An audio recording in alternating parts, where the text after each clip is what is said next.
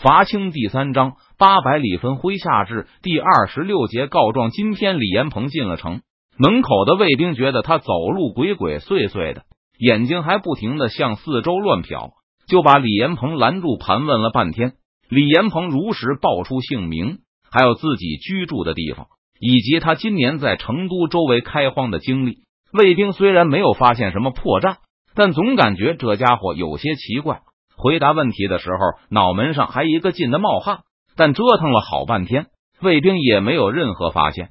把李延鹏全身上下搜了个遍，也没有找到任何可疑的物品。最后还是把这个农民放过去了，用背进来的木材和粮食换了一点成都府专卖的高价盐后，李延鹏扫了一下身边的街道，确信没有任何人在注意他，于是就低着头向城中心的衙门方向走去。在衙门周围转悠了一会儿，李延鹏最后把目标锁定在了两个明军士兵身上。这两个士兵穿着明显和本地军户不同，衣服和盔甲看上去都要好得多。而且李延鹏感觉他们身上还有一种特殊的傲气。在李延鹏不停的打量任堂和木坛的时候，他们也早注意到这个在衙门前探头探脑的人了。不光是任堂和木坛两人，其他衙门前的卫兵也警惕起来。已经有人朝着李延鹏走过来，想问他到底为什么要在这里停留？邓先生在这里面吗？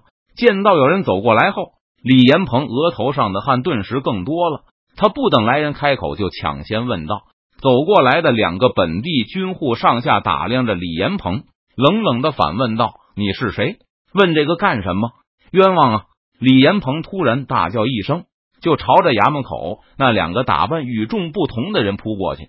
但还没有等李延鹏扑到那人堂的脚下，他就被身边的两个士兵抱住，接着按倒在地。一声怒喝在他耳边响起：“你这厮要干什么？”虽然被按倒在地，但李延鹏还是一个劲的喊冤。任堂首先反应过来，快步跑过去，让士兵松开地上的人，和颜悦色的问道：“你叫什么名字？找提督有什么事？”提督李延鹏一下子懵了：“提督就是你口中的邓先生。”好好，李延鹏马上大叫起来：“邓先生不是说十亩收益十粮吗？今年小人辛辛苦苦开垦了十六亩地，打了二十十粮，已经被他们拿走十一十了。胡说！”衙门前和任堂他们说话的几个士兵，就是隔壁提刑衙门的兵丁，听到李延鹏的喊声后，这几个士兵都面色大变，呵斥道：“休要胡说！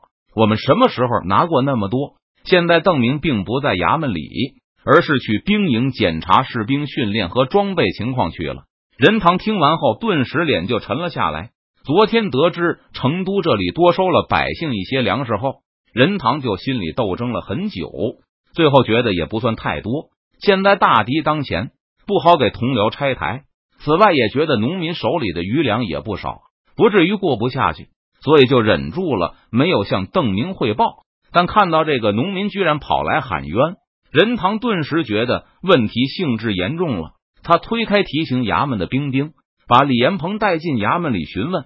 虽然我已经答应保密，但如果农民的日子过不下去了，那我也不能因为一个承诺就继续隐瞒下去。任堂心里想着，让李延鹏把事情都说出来。据李延鹏所说，打了粮食以后，提刑衙门很快就来收取十亩一石的保护费。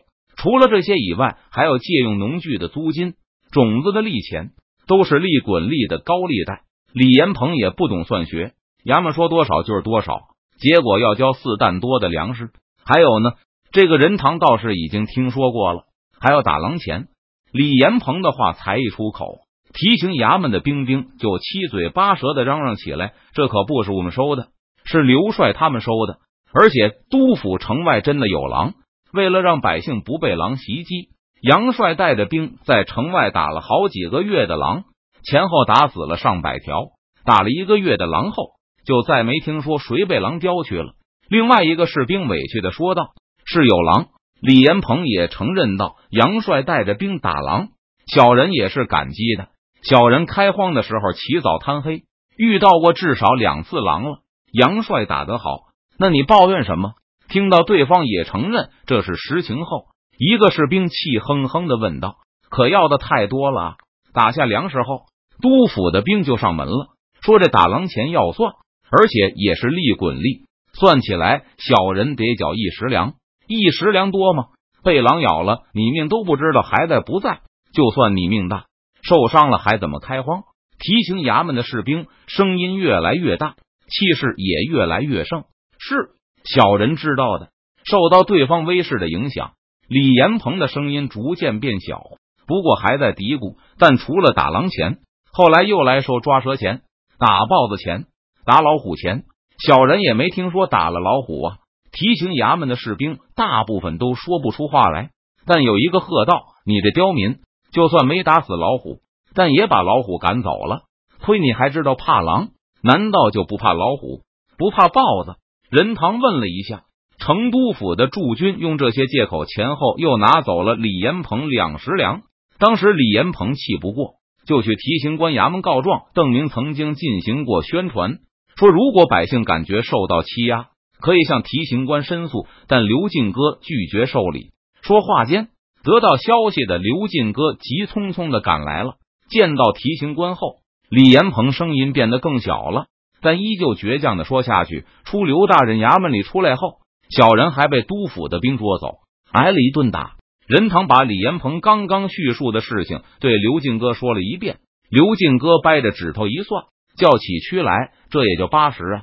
再说农具。”种子钱还要打狼，这都是实事啊！还要损耗呢。李延鹏豁出去了。他说：“以上八十都是明面上的数字，但是收粮食的时候，无论是提刑衙门还是总兵府，都要让农民缴纳损耗。理由就是路上颠簸，粮食可能会洒，也可能会翻车掉沟里，所以要多征一部分作为损耗。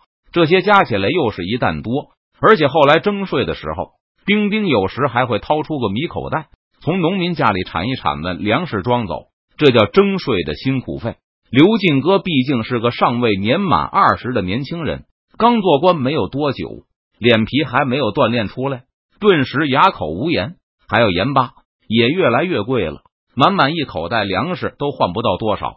李延鹏最后说道：“算上换盐巴的粮食，衙门从小人这里拿了十一石粮食了，这个也要算。”沉默半天的刘进哥再次嚷起来：“这是刘帅派人去城外煮的食盐，运回来卖的。这个卖的再贵，也不能算是我收的税呀。也就是说，你剩下了九十粮食。”任堂想了想，对于一个单身汉来说，这些粮食倒是依旧够吃饭的，远没有到活不下去的地步，甚至比湖广等地的农民还好不少。想到这里，任堂就转向刘进哥：“是不是你还要接着收什么？”没有，绝对没有了。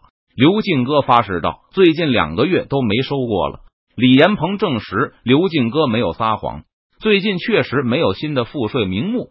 不过他还是感觉有点多，总要留下明年的种子粮吧，不然又要借提刑衙门的高利贷，还要继续换盐，剩下的其实也不太多了，连督府里卖的农具都买不起了。小人明年还想多开点地，可是小人自己忙活不过来。本想养牲口的李延鹏絮絮叨叨的说着，没有牲口，没有农具，他就算想多开点荒地也应付不过来。而且他计划至少养一条狗看门，免得再遇上狼。可这些看起来也都养不起了。我们现在要和达子打仗，你还不知道吧？达子已经要来打成都了，我们不得不多收一点粮食，好把达子打跑。等我们赶走了达子，你们才能安心种地。刘进哥耐心的解释起来：“今年稍微忍一下，明年收成会更好的。到时候你就有粮食换牲口了。狼不用怕，杨帅会替你们都打了的。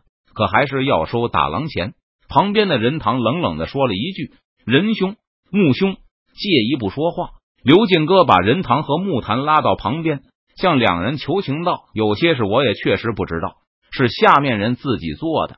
我以后一定好好管教。”可现在达子都要来了，别在这个节骨眼上给提督找事。我这个提刑官可有可无的，但要是提督责罚了刘帅、杨帅他们，这对大局不利呀。任堂默不作声，感觉现在确实不是追究责任的时候。要真是邓明一怒之下要和刘耀、杨有才、刘进哥他们算账，那岂不是要内讧了？这个人我先带走，等打退了鞑子，我一定去先生那里负荆请罪。刘进哥说道：“你打算怎么对付他？又要打他一顿吗？”木坛问道：“怎么会？我请他好好吃一顿，让他消消气。”刘进哥保证道：“好吧，这事我先不和提督说，不过我跟你一起去。”任堂说道。刘进哥确实请李延鹏吃了顿饭，任堂始终在边上陪同，最后亲自送这个农民出城。关闭等任堂回到衙门时，邓明已经从军营回来了。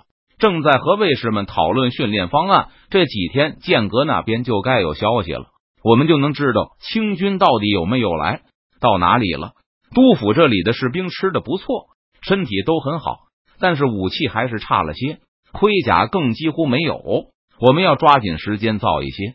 邓明给卫士们都安排了训练工作，让他们明天就到军营中去，帮助刘耀他们操练士卒。等到会议结束后。任堂也和大家一起离开，一直等到天黑。任堂估计同伴们都睡着了以后，他才偷偷摸摸的来到邓明的住处，看到里面好像有火光，他就上前轻轻的敲了敲门：“进来吧。”门里面传出了邓明声音。任堂推门进去，看到邓明点着了蜡烛，正在纸上算着什么。提督，我可不是喜欢背后打小报告的人。任堂首先声明道：“嗯，不是。”邓明问道：“你想告诉我什么？在我说之前，我希望提督能答应我一件事，那就是在打退高明瞻前，就当没从我口中听到过这件事。现在与邓明独自相处时，他的心腹们都已经用我作为自称。长期以来，邓明反复的要求和提醒，总算见到了成效。没问题，你说吧。”任堂把白天的事情汇报了一遍，期间邓明一直没有说话。任堂也从他脸上看不到喜怒。报告结束后，任堂说道：“我知道提督任命提刑官是想让小刘将军和小袁将军保护百姓，但官官相护本来就是常事。小刘将军又年轻，犯错也是难免。希望提督不要苛责他，这是我的错。”邓明轻叹了一声：“我不该让审案的人来收税。”任堂愣了一下，不明白邓明所言何意，因为在他的印象里。收税和司法从来都是由同一个官员来负责。不过未等任堂质疑，邓明突然猛地一抬头，侧耳听去，同时伸手在嘴唇前做了一个噤声的动作，好像有人来了。邓明用极其细微的声音说道：“确实如此。”任堂也听到一阵细碎的脚步传过来，最后停在了邓明的房门外，接着就有轻轻的敲门声响起。任堂顿时脸色一变。他可不希望被人发现自己深更半夜到邓明这里打小报告。他环顾了一下，就要往床后面藏，但任堂才向床后的方向跃去，就被眼疾手快的邓明一把拉住，急速的对着任堂摇了摇头，接着指了一下桌子。虽然不明白邓明为何不同意自己躲到更安全的床后面去，但任堂没有时间多做思考，急忙闪身藏到了桌子后面。进来吧。随着邓明这声吩咐，任堂听到门呀的一声推开了，他躲在桌子后面屏住呼吸，一动也不敢动。接着就听到李兴汉的声音：“先生，我有一事，不知当讲不当讲？讲吧，是昨天晚上的事。不过先生，你先答应我，别生气呀。好吧，也别告诉别人是我说的，没问题。但如果你不小声点，大家就都被吵起来了。”嫩李兴汉的声音小了一些。按说我是不该和先生说的，因为我答应保密了。不过仔细想想，还是应该让先生知道。李兴汉说到半截的时候，任堂突然听到远处传来一声响，听上去像是有人踢翻了什么东西。邓明又发出了嘘声，还有急促的话语，好像是朝着我这里来的，是又有人来了吧？那任堂听到李兴汉慌张的小声说道：“我躲到床后面去，不行。”邓明急忙阻止道：“那我去桌子后面。”好像在李兴汉说话的同时，他已经迈步走过来。任堂子的心一下子提到嗓子眼。不，你躲到箱子后面去！邓明的命令声又一次传入耳中。李兴汉的脚步声消失后不久，任堂又听到细微的敲门声：“进来吧。”不知道又是谁来了。任堂在心里猜测着，刚才听到邓明把李兴汉轰到箱子后面去的时候。任堂先是心里一松，感到如释重负，但接着又察觉到了什么，拼命回忆了一番刚才自己对邓明报告时对方的表情。任堂确信那上面没有丝毫的惊奇，心中若有所悟的任堂轻轻转了一下脖子，向床后望了一眼，那里黑乎乎的，什么也看不到。李延鹏离城回到自己的住处后，并没有在家里多待，而是举起火把去邻居那里。屋子里已经有一群庄稼汉在等他。见李延鹏进来后，所有人都把目光投了过来。我没有挨打，刘大人还请我吃了顿饭呢。李延鹏关上门，在众人中坐了下来，但也没有见到邓先生。听李延鹏叙述完经过后，众人脸上都浮现出失望的表情。过了片刻。其中一个人收起了失望之色，用一种先知先觉的口气评价道：“我早就说了吧，根本没有用的，官官相护。这是邓先生手下的人不给通报。要是见到邓先生，邓先生肯定会让他们以后少受些粮赋的。”另外一个人争辩道：“邓先生说过十亩一石，邓先生总是言而有信的。邓先生还说，若是有不平事，可以去向刘大人鸣冤呢。可你要是不缴粮。”刘大人也会给你一顿好打。屋子角落的一个人用低沉的口气说道，一边说一边轻轻抚摸自己的小腿。当初这个人曾尝试反抗，以邓明当初的许诺为由，反对提刑衙门和总兵衙门的征收数量，结果被成都的兵丁打了一顿。也就是在邓明之下，要是搁在以前的官府，绝不会只有几棍子而已。可邓先生说，还有人不服气，依旧试图争辩。说什么也没用的。另外一个人哀叹道：“刘大人是邓先生的心腹啊，好像谁说过，刘大人曾经在邓先生马前作战，还为邓先生负过重伤。刘总兵和杨总兵好像还拥过邓先生什么呢？这些从府兵转来的农民，并不是特别清楚刘耀、杨有才的拥立之功到底是怎么一回事。不过成都的军官口曾经流出过类似的炫耀。”总之是很不起的大功，一边是立过大功的将领，还有舍命奋战过的心腹卫士，一边是未曾谋面的农民。这些曾经在西营中当过府兵的农民都不敢指望邓明会为他们做太多。我们都是单身汉，还好了。我邻居老张，你们知道吧？他本来是云南人。一阵叹息过后，又有一个人出声道：“因为不想在建昌当兵当苦力，所以兄弟几个凑钱。”先把他赎出来，要他来督府这边种地，然后把兄弟姐妹、爹娘都赎出来。刚来的时候他还挺高兴，觉得有个两年就能赎一个哥哥，然后兄弟俩再干几年就能把家里人都从军户里赎出来。现在他也断了这个指望了。建昌那里多少粮食能把一个军户赎出来？南丁五十石要自己运去建昌，五十石运到库房里就可以把人领走了。女人一半真不少，有人啧啧叹道：“一个男丁在军屯里干一年下来，刨去吃穿，冯大王他们能挣到个三十两两三十八，所以给冯大王他们五十石，就相当是干了二十年。要是督府这里真按邓先生说的办的话，老张明年不行，后年总能把他哥哥赎出来了。不过现在看嘛，没有个十年八年是不要想了。”议论了一会儿后。李延鹏又提起一事，好像达子要杀过来了，倒是有这个风声，不过不知道真假，多半是真的。不然邓先生来干什么？不知道达子会来多少人，杜甫能不能守得住？七嘴八舌的讨论了一会儿后，李延鹏才开口说出他听来的最新情报，确认了清军来袭的真实性。邓先生神勇，达子未必能够讨得了好去。一个人有些兴奋的说道：“我们要不要上阵帮忙？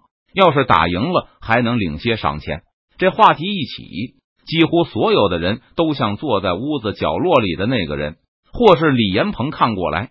这两人是屋内这群人的主心骨。无论是上次抗粮闹事，还是这次去找邓明喊冤，他们两人总是愿意替大伙出头。我不去。屋子角落里的那个人说道。上次被打一事，他仍然耿耿于怀。赏钱哪里来的？还不是我们缴的。我还没娶媳妇，没有儿子呢，不为了点赏钱送命？一些人赞同的点点头，还有一些人依旧看着李延鹏。我刚来督府这里时，也担心达子回来会抢走我们的土地，可仔细想想，就算达子来了，他们也要人种地布施。就算收一半的租子走，也不比现在督府要的更多布施。李延鹏说道：“到时候我们机灵点，带着粮食躲起来，无论谁打赢了，我们都回来种地就是了。”